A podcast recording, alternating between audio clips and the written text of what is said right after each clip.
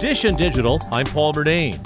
It's a first for a smartwatch. The new Citizen CZ Smart can predict your energy levels. Tom's Guide global editor in chief Mark Spoonauer says it's their pick for best smartwatch from the recent CES 2023. It's trying to be more personal by giving you what's called a chronotype. And the idea is that it's your natural tendencies to sleep at different times.